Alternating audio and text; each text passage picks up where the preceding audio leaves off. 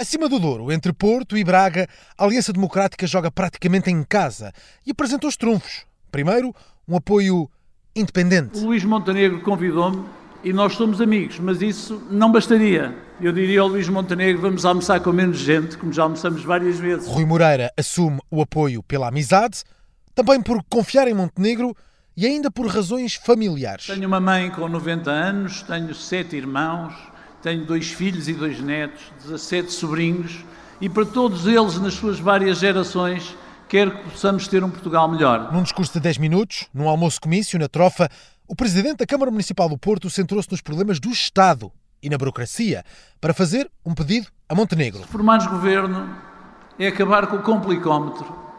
Nós precisamos de acabar com o complicómetro. À saída do palco, Rui Moreira quis mostrar a cor do voto e afastar receios. O país não vai votar por medo. Pela minha parte, já fiz a minha escolha. Eu vou votar AD. Espero que votem AD.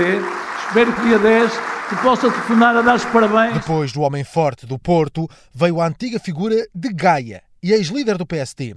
Luís Filipe Menezes discursou em Braga e mostrou-se surpreendido com a onda. A campanha eleitoral de 19 anos que aqui fiz não tínhamos nem um terço das pessoas, nem um terço do entusiasmo que hoje vejo aqui à volta do Luís Montenegro. Mais um regresso a campanhas, sem poupança nos elogios a Montenegro. Foi o melhor líder parlamentar da democracia portuguesa, na minha modesta opinião.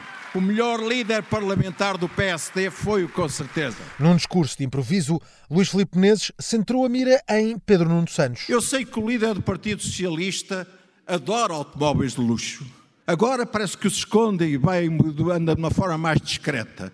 Mas, doutor Nuno Santos, o senhor comparado com o professor Cavaco Silva é comparar um Ferrari com um calhambeque encostado numa garagem. Menezes falou muito do passado para dizer que o PSD conseguiu livrar Portugal da bancarrota e para continuar o ataque ao líder do PS. Os banqueiros alemães e outros, incluindo os portugueses, estão com as pernas a tremer, estão. Porque estão a pensar que pode vir mais do mesmo, daquilo que obrigou a que tivéssemos um grande líder parlamentar e na frente dele um secretário de Estado dos Assuntos Parlamentares que só tinha olhos para as meninas do Bloco de Esquerda, com quem se quer agora coligar. Com ataques aos socialistas e apelos ao voto na AD, Montenegro mostra as cartas e recolhe apoios, com dois comícios seguidos, entre Porto e Braga.